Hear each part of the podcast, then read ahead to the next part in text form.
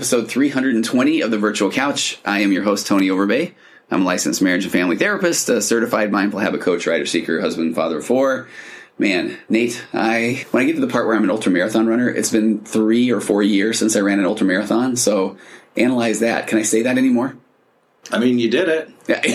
oh, okay, then you mean I have? I yeah, I, I am a an ultra marathon runner. I am not currently running ultra marathons. Yeah. So maybe that's my imposter syndrome. Is it? Maybe. But anyway, welcome, uh, Nate Christensen. Boy, that's a way to get into the intro. Welcome Yeah. to your fifth episode. Uh, Th- Three on the virtual couch, one on waking up to narcissism, and is this your fourth on the virtual couch? sounds about right. Okay, so when you get to five on the virtual couch, I give you a new hat. Really? Yeah, yeah. So we're getting close. I'm really excited. I know, right? Welcome though, and before we get started, this is episode 320, and I am I love having Nate on. We're doing something a little bit different. Did we come up with an official name? Is this Nate and Tony's book club, or was that just something we were kicking I, around? I don't know. That sounds pretty good. Okay, it does. So Nate, and what I love about this kind of an episode is by Nate and Tony's book club. Nate reads the book, and then Tony hears Nate talk about book, and Tony talks about Nate talking about book. So it's That's really cool. That's like it is, but it's so good for me because you like reading books and I like hearing people talk about reading books. So I think So it it's works a for everybody. match made in heaven. And before we get to that, I will encourage anyone to go to. I have two different links that I want to. I want to talk about. One is I did a marriage workshop a few weeks ago, and it is behind a very small paywall, nineteen dollars, and I will refund your money so fast if you get nothing out of it. But it is at tonyoverbay.com slash workshop. And in 90 minutes, basically, Nate, what I've done is told everyone why we don't have the tools to show up as our best selves in our relationship, and then what those tools are, and then uh, within 90 minutes, change their entire marriage and their entire life. So wow. maybe that's maybe giving money back guarantees on that. Maybe uh, I'm going to hold that back a little bit. But I do talk about why we don't have the tools that we don't have because no one has them, and that's okay because we all grew up seeing different versions of relationships. We come in with all of our own abandonment and attachment and and those kind of things, and so then we're just trying, right? yeah. We're just trying. So go to tonyoverbay.com slash workshop. There's an hour and a half marriage workshop there. Or if you go to tonyoverbay.com slash magnetic, then Preston Pugmire and I are about to go uh, launch our fourth round of the magnetic marriage course, course, which is, I really do. I feel so passionate. Nate probably gets tired of me. And when we're doing supervision and we're talking about couples, all I talk about are my four pillars, right? I mean, it comes up frequently. okay. It's one thing to hear them, and I believe them, tried and, and tested. They're based off of emotionally focused therapy, which I love. But putting them into action takes practice and it takes work. And so that's what my marriage course is about. So there's all my plugs. But while we're plugging things too, last week I mentioned your podcast, Working Change, on the mm-hmm. virtual couch. Right. Did you see a little, little We extra did. love there? yeah, we did. Okay. Yeah, so that's the podcast that my wife and I do. And it's smaller. We typically do two episodes a month. She's in grad school and we have a little baby and a lot of other family drama, but who doesn't? Yeah. So it seems like uh, about twice a month is what we can get to. It's shorter, 25 minutes, maybe 30 minutes. What are some of the topics you've covered? So the last one we did was on anxiety, and then we had like a two part series on like depression and kind of what are some of the things that are related to causes. Because I don't know if saying what the cause is is the greatest idea because there could be a lot of causes. Yeah. And then the second part was like what we can do to manage it personally or to help other people in our lives. And we've done some things on parenting and the wellness model, which I'm really big on. Yeah, I, and that's when I'm, I talk about my four pillars. You talk about the wellness model, and I really like that. Maybe in a nutshell, is that something you can summarize? I know that you maybe weren't prepared for that, or Oh yeah, Okay. yeah. So the wellness model is, and and it's not just a mental health thing; it's just a general wellness thing. But like wellness generally ties in really well with mental health, and so there's these different components to it. Hmm. So it's physical, so things like diet and exercise and sleep, and then occupational. Do you have a career that you enjoy, that you make enough money to pay your bills? Intellectual. Do you have like intellectual pursuits, whether it's school or whether it's just doing something to activate your mind? Social. Do you you know get out and and see people? Do you have a, a network of friends and things that you can lean on? Emotional. Do you have positive viewpoints and hope? And then spiritual, and then that. It doesn't necessarily have to be religious, but it's just connection to something bigger than ourselves. Hmm, okay, I So like that's, that. That's really like just bare bones. simple. yeah, and you are pretty open about you've had some challenges with anxiety and depression, those Oh sort yeah. of things. so, yeah. so I really feel like I know I've listened, and I think I've sent you nice uh, comments when I listen about to your podcast. But I feel like you're coming from a place. You're a, a clinician who got into a career that you love later in life, Mm-hmm. and and then you've struggled with some of those things. So I think you really speak from experience, and in that you can tell. And from a good, that's funny. It makes it sound like, oh, I can tell you've had those, Nate. I tell you, I can tell you have issues. but I just think people can resonate. Uh, You know, I had a guy listening at one point, and he was telling me he was saying nice things about the virtual couch, but he just said, "You've never really been through a big breakup, have you?" And I said, "Tell me more." And he said, "In your How to Navigate a Breakup episode, he said I could just tell that you haven't been through a big breakup." And I said, "That is absolutely the case." But I love the fact that he was going through a big breakup, and so he just knows. And that's where when I talk about ADHD or I don't know, parenting and marriage that yeah, it's it when it really comes from a place that you can speak from your heart, then I guess it's probably people are going to feel that more. Yeah, and that's an interesting point because that actually got me into a little bit of trouble in grad school. In, in one area, I, I think we were doing like a diagnostic uh, exam, and what I was reading looked very much to me to be generalized anxiety disorder based on what I had experienced. Oh. So I answered it that way, and that was actually incorrect based on what it was. But we have our experiences, Yeah. and then we're like, oh, this is what it is. That's what it is for us. Yeah. But it can be so many things for so many people. That's funny. I want to then make the joke of what did you learn then that you had instead? Read Yeah. the the symptoms of something and say, "Oh my gosh, that's me." Yeah. Well, it turns out I have social anxiety disorder. Who knew? Okay. Well, I mean, there's a strong social anxiety disorder component, but I think generalized anxiety disorder is often kind of just lumped together because there's a lot of similarities. Yeah, two. that is a funny one though. I was I I think I was talking on my I was recording my narcissism podcast this morning, and I was talking about I was lis- reading some emails, and one person had said that their therapist had not been very empathetic to them about the struggles that they were in in their relationship, and I said, man, therapists that are listening, or then I just said all the people when somebody says that this is what I feel or have or this is what I think, how about start from a place of tell me more or curiosity Yeah. instead of the no no no you have this and the reason i'm bringing that up i was thinking about a client i had had recently who came in and said that they had googled some things and they said i think i have this and i found myself not even wanting to say you don't have that but I, I mean, but kind of, but then want to say, oh, tell me what you read or tell me more, and, and then validating their experience, but then saying, I hear you. I kind of feel like it's some of those things maybe look like this, or, mm-hmm. and so how about we start with tell me more curiosity? Yeah. Okay, so by the way, we could just talk all day, but today let's get to the book. Nate Okay. Tony's book club. Nate, today's book is Today's book is Dopamine Nation. okay. Dope. I talk about dopamine all the time. This is something I have experience with. Yeah. Dope. I mean, we all do, right? Yeah, We all have like dopamine. kind of literally. we literally all have dopamine Yes, in our yes, brains. we do. Okay. We do. I, I thought that it might be helpful to start with the author because I think we all tend to evaluate things, at least in part, by who we're hearing it from. Yeah. So- I'm laughing because this is we are not we did not pre-plan this. I want to be very reactionary of sorts, but Nate was telling me about the author and and I can only tell crack jokes in my head, but I thought, oh, okay, yeah, but I've googled things. So if you, so think about that while you're listening to the credentials of the author. Okay. Yeah. Tony and Google is basically the same as, Right, right, as exactly. the author. So it was written by uh, Dr. Anna Lembke, and some people maybe have heard of her, might even be aware of her, some people not. And then when I talk about her, they, they might realize that they've seen her before. So it, it's weird because I almost feel like I'm introducing her like she's here. Yeah. Like I wanted to look up her background because I, I feel like, again, like it's important to understand where people are coming from Yeah. so that we realize they truly are an expert in, in what they're talking about. So she received her undergraduate degree from Yale. I've heard of that. Sure. yeah, excellent school. She got a medical degree from Stanford, excellent school. She's a professor at Stanford and the medical director of the addiction uh, medicine at Stanford. She she was in the Netflix Flix documentary The Social Network. So if anybody saw that, then they saw her. That's one we should both do a, a review on someday. That one made me feel uncomfortable and a lot of things. Yeah, it ties in pretty well with this book. Okay. So there's some overlap. Although I don't know if I really put too much in the book or, or in my notes. There was just a few things that we could pull out because last time we did a book review on uh, Buddha's Buddha brain, brain. yeah, I had way too much stuff. Okay. So, so I wasn't able to get very far in depth in some things. And then she's also been she's given expert testimony to government legislators on addiction. I think it was specific to the opioid addiction. She wrote a book in 2016 called Drug Dealer MD about prescription drug addiction, which again ties really closely to to the opioid crisis. Wow.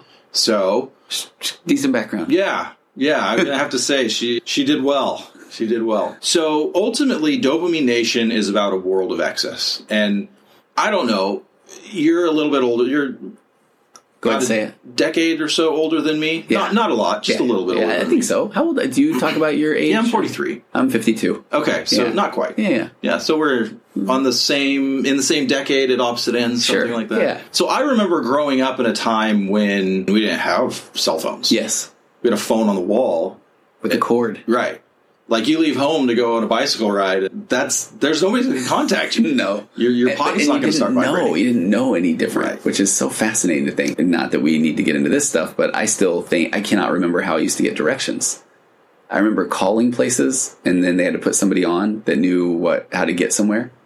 Do you know that? Are you old enough for that? Yeah, although do you remember the Thomas guides? I've heard of them. I never looked at one. Oh, okay. They're like a map with Yeah. like a with like, and you could look up a book you did there's that? page. Yeah, Man, it's crazy. Okay, yeah. so we're old. Yeah, we are. All right. The important like thing in all of this is our minds, our brains have adapted over who knows how long to live in a world of what is the opposite of excess? I'm drawing a blank Two, two guys jokes. on two guys on ADHD. I'm making jokes already in my head. So many jokes. The opposite of excess would be a withdrawal or a scarcity or a lack of. Or I like a- scarcity. Okay, a All right. scarcity. So our brains have developed in a world of scarcity. Ah, yeah. And now all of a sudden we have a bunch of excess, Hmm. and our brains don't know what to do with it. I think it's important to first lay out what the heck is dopamine. Okay. And, and some people may know very well what is dopamine. So I have a couple things here, and then you kind of bounce some stuff off of me if you feel like you had some things Okay. that might be helpful. So dopamine's a neurotransmitter that facilitates neural communication, and there are parts of our brain that are pretty dopamine rich, and we know that there are dopamine networks. There's several of them in our brain. Um, it's related to focus, learning, and motivation. And I was actually listening to a TED talk just the other day that I thought was really good by uh, Dr. Daniel Lieberman. And uh, he said that dopamine has been long associated with pleasure, but that was because early dopamine research was around addiction. And we kind of got it wrong a little bit. He went on to, to give an example of, of an experiment in rats that maybe can demonstrate a little bit more of what's going on. In this particular experiment, what researchers did is they hooked up the brain, the rat's brain, so they could see what's going on with the dopamine system, and they dropped a food pellet in the rat's cage. And they drop a food pellet and dopamine spikes. Okay. Oh, that's interesting. Okay. So the next day at the same time, they drop a food pellet, dopamine spikes. If you continually do that, you drop a pellet, a food pellet, at the same time every day, the rat will eat it and seemingly enjoy it, but it stops getting dopamine. Oh, wow. Yeah. So, what does that mean? If you look a little bit further into dopamine, it means that there's a novelty piece, meaning an oh. expectation. Okay. So, it might be, and, and he used another interesting example. If you think you have $40 in your wallet mm-hmm. and you go to the store and you're going to buy something and you open it up and turns out you got 100 sitting right next to one of the 20s and you're like, oh, I have 140. Your brain is going to give you dopamine because it's, it's a surprise. It's unexpected. Okay. So that's the idea behind novelty, something that we're not expecting. Okay. Our dopamine system is related to survivability. And when we get something that's not expected that will help us in our survival, our brain gives us a little bit of dopamine. Okay. So that's why it's related to, to like learning, to motivation. You eat something and you really enjoy it, you get a, little bit of dopamine because your body is like, hey, that's good, do that again. Yeah. But what happens if you do that every day for the next year? So it sounds like that you will not be getting that dopamine bump. At some point, you're not. Okay. Your brain's going to be like, okay, this is like, Which is interesting because that book, and I don't want to get off because you got so much No, good no, stuff it's here. good. The Charles Duhigg's uh, Power of Habit, where he talks about that's where I feel like I remember uh, learning about the basal ganglia, the habit center of the brain, and that when the brain does some something enough, then it it habitualizes it, puts it in this basal ganglia, and then you require less electrical activity. So it almost does seem okay. So brain gets novelty bump of dopamine, then wants more of that, and then does it consistently because we think we'll keep getting that dopamine bump, but over time it just then becomes habitualized and then put into our habit center of our brain as this is just what we do because our brain's going into survival mode Right. and wants to live forever, so it needs to use less electrical activity even if that thing isn't a helpful thing for us. Mm-hmm. Whoa. yeah, Wow. I like Okay. that. I like that. It's you probably see this in people. So my dad's going to kill me for, but I, I just it's perfect. My dad just got a boat, Okay. and it's like a fixer upper, and he was so motivated to get this boat. He already has a boat, but he found this boat. He really liked it. Had a few extra things, and he got it. And so the dopamine spike. Yeah. Go get the boat. He went and he got the boat. Now he's got it, and he's like, okay, well, what do I do with it? He's like, I got a lot of stuff I want to do on it, but he's not really motivated to do the stuff on it. Interesting. So what we tend to see is ultimately dopamine is about it's about retrieval. It's about going and getting something. One one experiment with rats, um, the dopamine system was crippled in a rat's brain. They put food right in front of it, and it wouldn't go get it to the point it would eventually die. Oh wow. Now, if they took the, the the food and put it in its mouth, it would chew it up and eat it and get satisfaction. Wow. But it wouldn't. So dopamine is really important to focus learning. That's high motivation. But that novelty piece, I I don't know. They've done studies with rats buying packages on Amazon consistently. yeah. because right. Because I feel like that, you, that makes so much sense. The novelty of the Right. new thing. Because Right. I fall prey to that all the time. Right. If I get the new it, item of clothing or the new thing for my business or the new thing to record with the podcast, then there's novelty there. I get excited about it. But then mm-hmm. once I get it, I don't. Half the time I don't integrate it. Right. Right. Yeah. Wow. "Ah, this isn't that great. Yeah. Yeah. Once you've got it, it's not as interesting. So dopamine is about going and getting. Okay. And once you have it, dopamine doesn't seem to really do a whole lot for you at that point. Interesting. Yeah. Okay. They use a quote in the book that I really like, and I paraphrase it. It's more wanting than liking. Okay. So dopamine's related more to wanting, Wanting. than it is. All right. So we got that. Yes. Like that's what our dopamine system does, and, and that's it's a important part of our survival, but it can also get hijacked. Okay. And and ultimately that's what we're dealing with in the book. Now, I wanted to mention this one thing, and this plays a little bit to my concern as a parent. Hmm. And and I've seen this with with other people, with myself. Early in the book there's a warning. She Dr. Lembke talks about a police officer that she got to know. And and sh and he was they were working on a case. She was an expert witness, and she asked him, "What was what's one of the more difficult cases that you've that you worked?" And he told her about a case of a six year old boy who molested his four year old brother, and um, and he said, you know, normally you would see an adult somewhere took advantage of that Yeah. six year old, and then he did that to somebody else. And he said they couldn't find any evidence of that, and what they ended up discovering is he was not always occupied with parental supervision, which parents can't supervise everybody Right. all the time. Yeah. That's again, impossible. Normal thing. that Right, happens. right, right. The problem was he was he was watching cartoons a lot on his iPad, Uh-huh. and he eventually stumbled on some anime, like adult anime cartoons, and nobody had any idea. Okay. And then he saw some adult things, and then did them to his little brother. And so I think it's important that we all understand, like our kids love this stuff Yeah. Screens, phones, video games, all this stuff. It plays on our dopamine system, and it's there is no end to the amount of new stuff you can get. No, when you put when you put that novelty aspect in there, it's fascinating. Of uh, the joke I like to make is, "Who does YouTube want me to be?" by all the suggested videos. But I'll be darned if there aren't times where I think "Ah, that is interesting, and it is. I think it's that is a novel thing that I'm, I'm curious about. Yeah. Yeah. Wow. So my take on that is is for us, those of us that are parents, because I have a two year old and she loves my wife's phone, and we have to take it away from her, and we try not to give it to her too long, and it can she can get upset about it, but. Be aware as much as possible about what's coming into your. I mean, this is like a little portal into the world, and Yeah. there's a lot of stuff in the world that's not good for children consumption. So- Yeah, no, I, I appreciate that, and uh, I, I often think, think when I'm working with adult clients, and they say, "Are filters necessary?" And I will say, filters can absolutely put a pause, but you get a good teenager and adult, they're going to work their way through a filter if they really want to find content. But I feel like what you're sharing here makes me think that man, filters would be absolutely necessary for a kid, a younger kid that is just poking around, messing around. Ideally, they would be supervised or not have the device like that. But then I think a filter would be a very good thing. Yeah. I do have an opinion. The world is different than when we were kids. Yeah. And do you agree that, like anything else, our our brain operate a little bit like muscles? Yes. Yeah. So when we you when we do something, it becomes easier to do because Yeah. our brains get accustomed to it.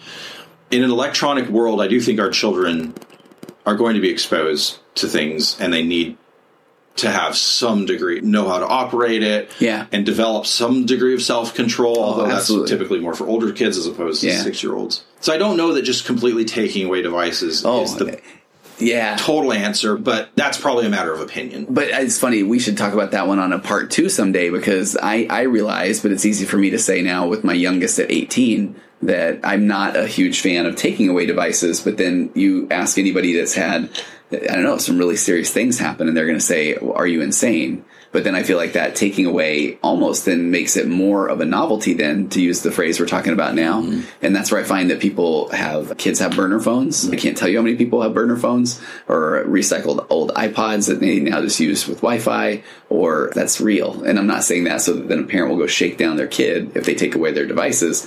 But I also have had the teenagers that say at some point they feel like taking away the device doesn't even matter because so even when the, the parent wants to give the device back, then they feel like, well, you're going to take it away from me anyway. I feel like that's where one starts to really shut down.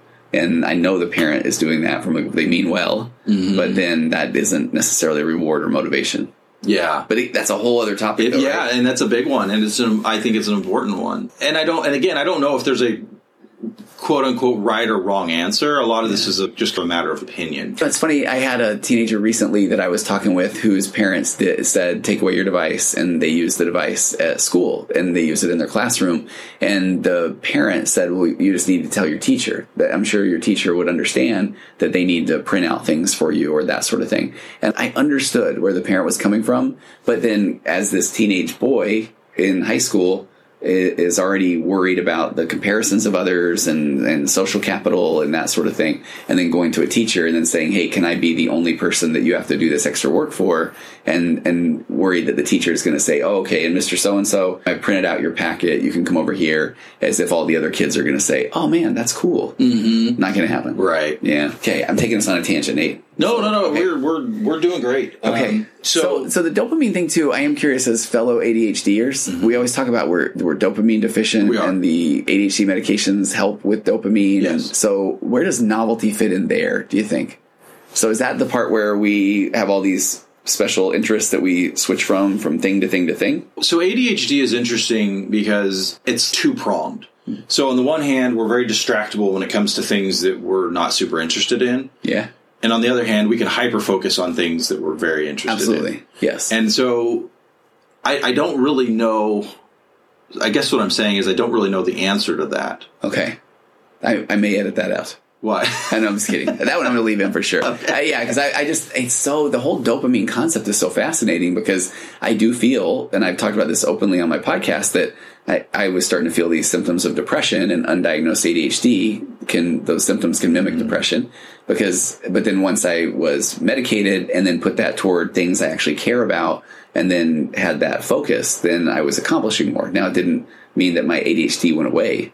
But then I could focus more on the things I needed to focus on when I needed to focus on them. and I don't know if you're aware of Dr. Russell Barkley is a psychologist Mm-hmm. that really focuses heavily on ADHD. He has amazing videos on YouTube that I really I pulled a lot from to manage my ADHD. So he looked at, at, at different mental illnesses, psychological disorders, and categorized them in terms of like life cost, like Oh, so wow. how many years they take off of your life. And I'm I don't remember what all of them were. I mean, there was different kinds of addiction to take a certain amount of years. Depression took I don't know three or five years, and anxiety took a year and a half, and, and all these things. And it was really interesting. ADHD took an average of 13 years off somebody's life. Oh my goodness. Now I don't know how they calculate this. Okay.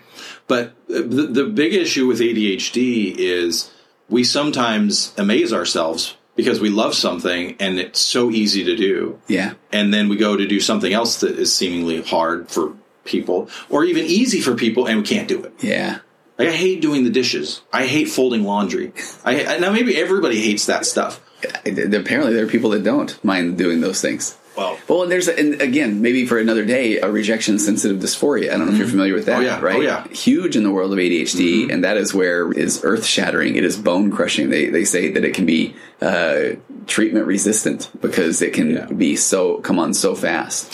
Yeah, and, and a lot of that is probably related to early childhood experience. I think I read in uh, one book that by the time someone with ADHD is about 12 years old, they've experienced something around 2,000 more rejections than their peers because they just have such a difficult time listening and applying and, Wow. and and and you look at two children, one with ADHD and one without, and one seems like they uh, they really care about what their parents and teachers and and everybody says, and they're trying their best to do it. And it seems like the other person just doesn't like nothing is is going in. Everything that's going in is going right out, or it's just it's bouncing right off their skull. Yeah. So it's frustrating for people. I have my son. I suspect has ADHD. I don't know that for sure. He fits. He's got enough of the symptoms or, or I guess say criteria that he probably could qualify for. I can't diagnose him because he's my kid. I have Yeah. to have somebody else do it.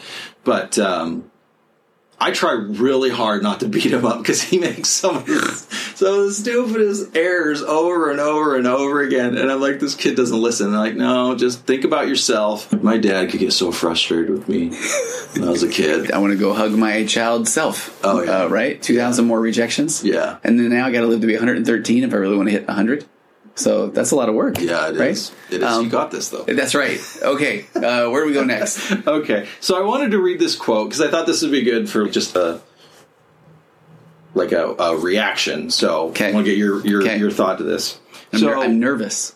that I'm going to get this wrong. wrong. Oh, there's no right or wrong. I know, right? I'm the one that teaches that stuff, but it's funny with yourself. You really want to. I want to shine. So here we go. Well, I'm you ready. always shine, Tony. very kind. Both of us. Bald. okay. All right, so in chapter two, which in the book, which is entitled "Running from Pain," which I think we could probably see, hmm. maybe not just in ourselves, but in our client, she says we've lost the ability to tolerate even minor forms of discomfort. We're constantly seeking to distract ourselves from the present moment to be entertained. Yes. What do you Oh, yes, and especially where you talk about dopamine now and novelty and screens and unlimited access to things. And every kid is growing up looking for that external validation and we don't even really know what we really like or care about. So if we don't happen to be doing something that we feel a connection with and then you become distracted and then you are looking for that novelty I, I do make the joke often that if I was a teenage boy today, I don't think I would ever leave my room. If I had all the screens and the games, I played the ColecoVision, the, their little dots that went up and down that made it look like you were uh, playing football. Oh, now yeah. you're looking at real rendered people that you can't tell if you're watching TV or Yeah, playing a game. So I can't imagine not turning to those things when you don't feel good or you want to just tune out from the world. Right. It, it would be just a, a siren song on a daily basis of, Yeah. of come go do these things other than and this is a boy we could do a million different topics because Oh, I, yeah. I feel like the concepts of school in school these days when we were in school and there wasn't an internet per se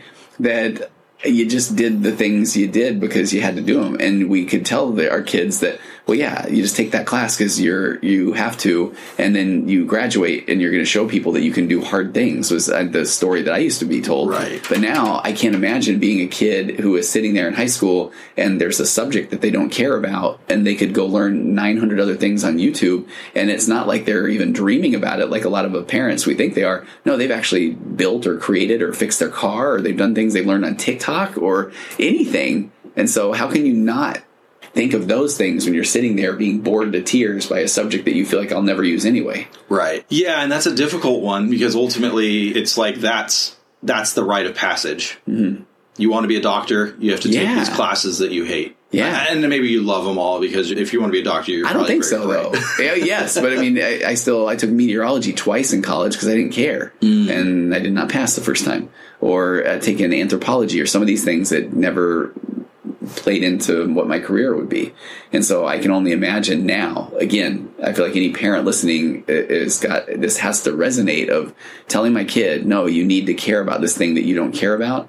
That you feel like you'll never use again, but you have to do it because you're being told to. Holy cow, throw in reactance there. Instant negative reaction of being told what to do. So now you got your parent, your teacher telling you you have to do this, and meanwhile you've got nine thousand things that you could do otherwise. And this is where I have such empathy for kids and where they're at. And I even feel like I've got so many thoughts on this, Nate. I feel like there was a time where I would watch, and I've never talked about this out loud, so it might not even make sense when it hits uh, hits the airwaves. But I feel like I was seeing people that would show up and they had just skated by high school the entire time. Didn't really have to study. They would pass. And then somewhere in their junior, senior year, then they would fail a semester. And then all of a sudden they would think, oh my gosh, okay, I, I've just been skating through. I got to actually apply myself. And then they would then fail that next semester because now they think, no, I get it now. But then they didn't do anything different. And at that point, then now they would study hard. And I feel like I watched that creep up earlier and earlier and earlier until now we're talking freshmen and sophomores, or they've been skating through middle school and now they actually have to put in work. And and my aha moment was when now they realize, okay, I'm failing and I have to put in work.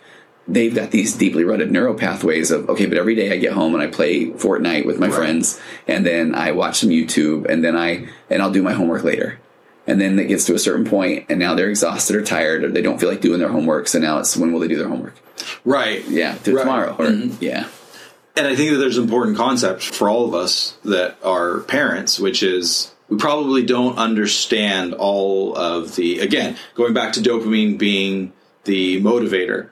Like you're going to be motivated to do a thousand other things before you do homework. And for me, my parents put like my friend, my homework was in between me and my friends. uh-huh And I don't know what your experience yeah, was. yeah. Like, so you do your homework, you do your chores, then you can go do friends. So my dopamine was pushing me to do those things in order to get to my friends. yeah Now you go to your room and you got your, what your phone in your pocket and maybe you have a TV. I have my own opinion about Yeah, TV. you got your room of children. you got your- you know. yeah. But yeah, you have a million other things that your brain's gonna be like, well, go do that. That's way more interesting. That's way more fun. This Yeah. is you can do this tomorrow morning right before class, which we all know we can't. But it's I, I use the term the games the brain plays. Uh-huh. that's just one of the games that it plays. It convinces you you can do it at another time, so that right now in this moment you can go pursue something else that's more interesting. which okay and tell me your thoughts on this. I feel like that also plays into the when you talk about procrastination i feel like um, procrastination just fuels a dopamine addiction because when you've got that procrastination you've got a deadline then how many times have you completed something right before the deadline? Because that dopamine that maybe it's novelty hyper focus of i must get this done and then you get the external validation of man you did it and then i find myself still saying yeah i work good under pressure i wish i didn't So I have a theory on that. Okay. And I don't know if it totally aligns, but it's a theory nonetheless that I don't know, may, maybe makes sense. I saw this when I was in grad school. And I was diagnosed with ADHD like in the middle of grad school. Hmm. So I had the before ADHD treatment and then after, and it did get a little bit better after, although I still had some struggles. My theory on that is because focus is so difficult for someone with ADHD when it comes to doing something that they're not super interested in. I'm interested in mental health, but like composing a paper is a lot of work for me. Yeah. Like it's the organization. It's difficult. If I can just free write whatever, it's for that's more fun to me. Yeah. But like composing something and structuring it is it's challenging. It takes a lot of effort. It's hard. My belief is and again, just a theory and I Yes. can be way off. My theory, the reason I procrastinate is because I need so much discomfort that it overwhelms the discomfort of doing the paper. I agree. I like where you're going. Okay. So it's like, okay, now the pain is of of not completing it on time is seriously hurting. And actually Russell Dr. Russell Barkley talks about the fact that it seems like deadlines is one of the few things that can get people with ADHD to finally do Yes. something, but they're usually right up against it. you know what's funny, Nate? I thought you were going to steal my made up theory, Oh. but you, that yours is brilliant. I think it goes along with it. I think I mentioned maybe one other time, but I have this theory that if somebody is going to get the paper done Friday at five o'clock, that I really feel like they almost know in the back of their mind that they're going to start at some time around two o'clock or Right. two mm-hmm. and so but they sit there Tuesday, Wednesday, Thursday night, and they say I'm going to work on this paper. But then they sit and then they are distracted because of the novelty of the devices, and they don't really care about the subject matter. And I feel like that takes a hit to what I call their emotional baseline, and so then they beat themselves up, and I'll do it tomorrow, and what's wrong with me? So I have a theory that I would love to test someday that if they just accept, here's radical acceptance, accept the fact that I, there's no way I'm doing this before before Friday afternoon. That then, and they do things that will raise their emotional baseline, self care, connection, maybe like your wellness model, Tuesday, Wednesday, Thursday nights. Then I feel like they may actually even start the project up to two to three minutes earlier on a Friday afternoon. they might, right? They might. but I really do feel They like that, that that acceptance that will put themselves in a better spot, and I really do feel like they would probably start it a little bit earlier, or maybe even a couple hours earlier, and maybe with a consistent pattern of, of acknowledging that this is my process. Mm-hmm. That then maybe we might be able to even take a peek at something on a Thursday night eventually. Yeah, But the acceptance that Tuesday, Wednesday night, it's silly that I'm even trying because Mm-hmm. I'm going to beat myself up. Yeah. So that makes a lot of sense. I can totally see that with myself. I think that once I got to the point where I'm like, yeah, I'm probably not going to, then I was, I, because I didn't beat myself up, Yeah. it wasn't, it didn't become as terrifying. Like, I think I made it scarier than it was. Hey, so in the book, it, you were quoting something on our Path Back group, which may be a shameless plug there because Nate helps him facilitate that group and, is, and it's amazing. But were you talking about what was the dopamine thing with the desert? Yeah, I have that quote in here. Okay, yeah, let's do. We got uh, ten more minutes. Got about 10 minutes? Yeah, yeah. Okay. Before I get to that, Okay, yeah, you Um, blast it. I do have talking a lot. one Okay. thing. I do have one thing that I think is really, really important. Okay. like really, really important to me. The biggest takeaway of the book. Okay. and and, And we'll talk maybe- about that after maybe the we break. could- and maybe we I don't have a break. Finish. Yeah. Yeah, okay. Maybe we could finish that quote because I love that quote. Okay. So this is what's called the pleasure pain balance, and this is what really wreaks havoc for people when it comes to addiction. So if you look at addiction on kind of a spectrum, being like on the one hand people that are maybe lightly addicted and on the far left hand far into the spectrum people are horribly addicted. It's all related to this pain pleasure balance. Okay. so uh, do they even have seesaws at parks anymore I feel like they would probably be litigation magnets. okay Yeah. all right so you and i know what the Yeah. seesaw is Yeah. So anybody that's old enough to know what a seesaw is, it's like a balance, and and there's a, like a fulcrum. There's a piece in the middle, and then there's the people on each side, and you go kind of up and down. So our pain and pleasure centers in our brain are overlap. They overlap, and so what I mean by that is same structures that moderate pain. Many of those structures also moderate pleasure. And they seem to have kind of it's not completely perfect, but but kind of an oppositional force Okay. between the two of them. And that was discovered in the 1970s by Richard Solomon and, and John Corbit. And it's the uh, it's reciprocal relationships is is what they call it. And so if you think of a seesaw and you have one person on one side and let's say that that's pleasure, you have one person on the other side and let's say that's pain. When pleasure goes up, pain goes down. Hmm. Okay. Now we all know, maybe we don't all know, but our body likes to work in like homeostasis, Yeah. meaning it tries to level everything out. So once pleasure goes up, eventually pleasure is going to have to come back down. Okay. So that's okay. That's interesting. The problem is, look at the other side of this, which is Pain. pain. So pleasure Oh. goes down. What happens to pain? Pain goes up. Pain goes up. So then we want to get back to pleasure. Right. And that's ultimately the, that that's really the issue of why it's such a problem with addiction. Because at some point while you're chasing pleasure, chasing pleasure, chasing pleasure, you're very aware of the fact that when you're not getting pleasure, uh-huh. you're feeling pain. Ah. So the irony in all of this, when you look at, if you were to look at the brain, a brain scan of somebody that has severe addiction, and you were to just specifically focus on their dopamine centers, they're not working. So if you look at the dopamine center of somebody that's not addicted and give them something that's that, that drives their dopamine, you'll see this big release of dopamine. Do the same thing for someone that's heavily addicted, Yeah. and they get almost nothing. So what? Where is that? That part where because they've been using the substance for so long that then it lacks that novelty. Right, and that Okay. well, that's part of it. That's part of it. Our it's probably the the best thing to connect it to is the idea of tolerance. Okay. So the more of anything Ah. you consume, the more you need in order to get the same effect. Yeah. So when you're addicted, and and a lot of people are not just addicted to one thing. It might be heroin. It might also be sex. It might also be food. It might all. It, it, the list goes on and on and on. And someone might do their drug of choice, and then when they're done, they go do something else, and then when they're done, they go do something else. But what they're really doing is every time the the pleasure part starts dropping and the pain starts coming up, that discomfort is causing them to go find something else in order to to alleviate that. Okay, pain. instead of to sit with that pain and and notice it and make room for it, and they just don't want to. So we go back to especially now in a world of where you don't have to, mm-hmm. Because it is so easy to turn to anything, fill in the blank. I make the jokes of my ultra running being a socially acceptable addiction, but it plays with this because why not stop at a five k?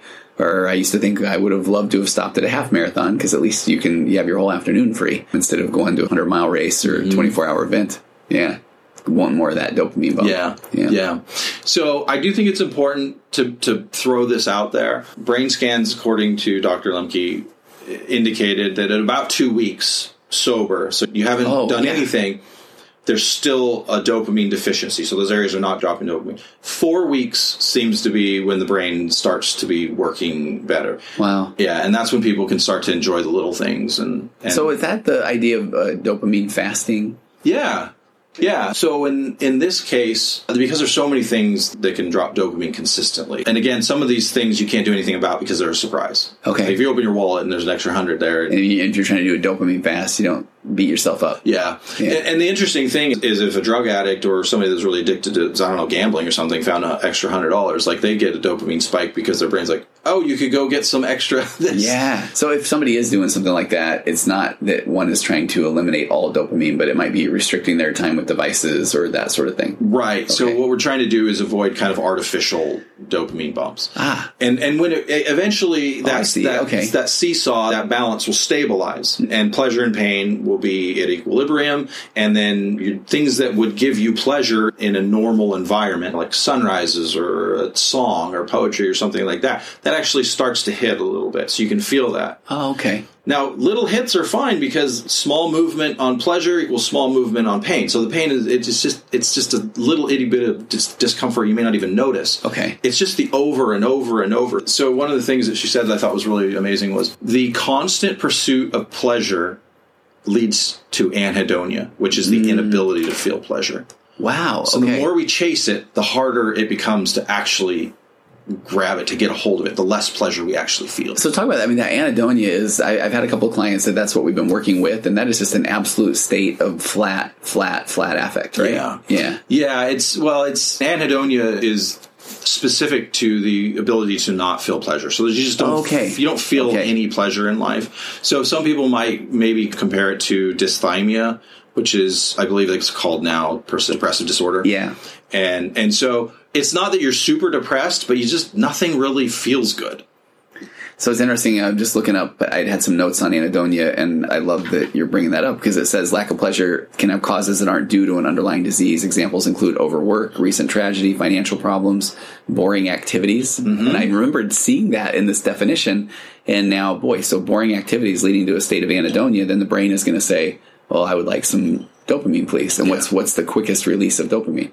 What would it be? Does she talk about that? Not really. Quickest, she talks about some things that, like how they hit. Amphetamine seems to be the, the big boy. I mean, amphetamine, you want to talk about a, a big hit.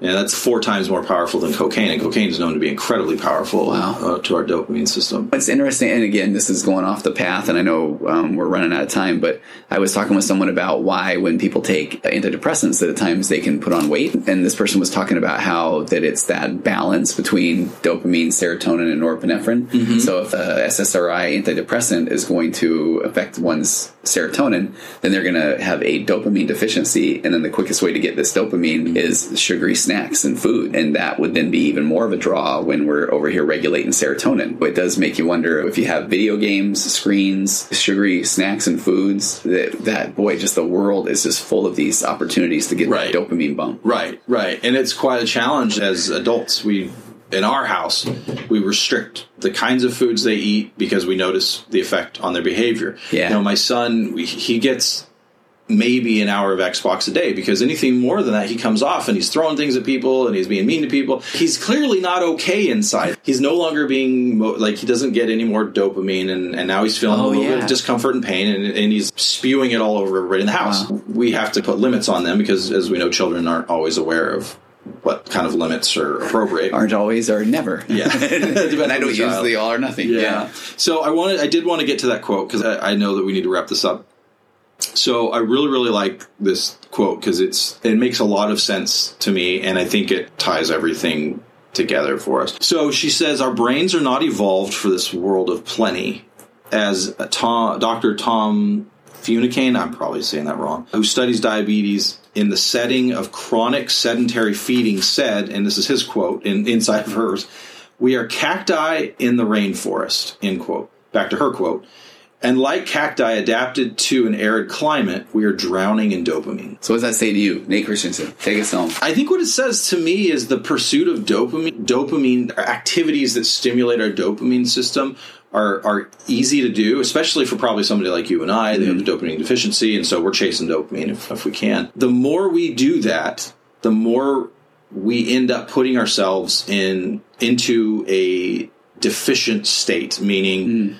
It's harder and harder and harder to get dopamine from smaller things. Yeah. In the past would be great for people, like a walk. Yeah.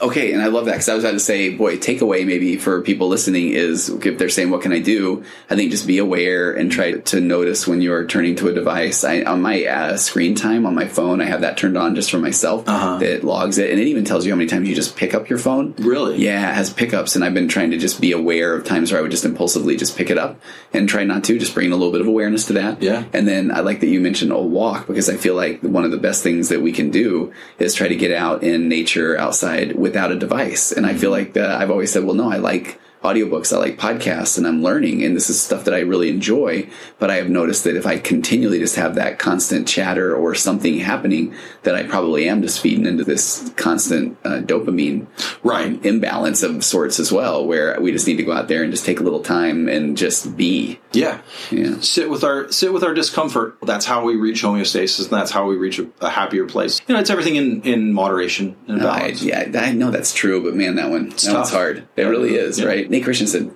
book club. Let's do this regularly. I like it. Thank Uh, Nate has uh, a podcast, Working Change. Please go check that out. And you, uh, you've opened up your schedule a little bit, right? Start, so you Oh, yeah. a little bit of room. Yeah. Yeah, I so. I would say that's very unique and rare because, because I know that you had some things shift in your ability or availability. Take advantage of that quickly because uh, good mental health professionals are hard to find, and Nate is absolutely a good mental health professional. So you can reach out to him. Um, you can go through my contact form or at tonyoverbay.com or it's Nate Christensen Counseling Mm-hmm. Yes. at gmail.com. Yes. And and I can't wait to do this again. I want to get your wife on the virtual couch. So we're just throwing that out there. Okay. Okay, that's out there. And then taking us away, as per usual, the wonderful, the talented Aurora Florence with her song It's Wonderful. We'll see you next time on the virtual couch.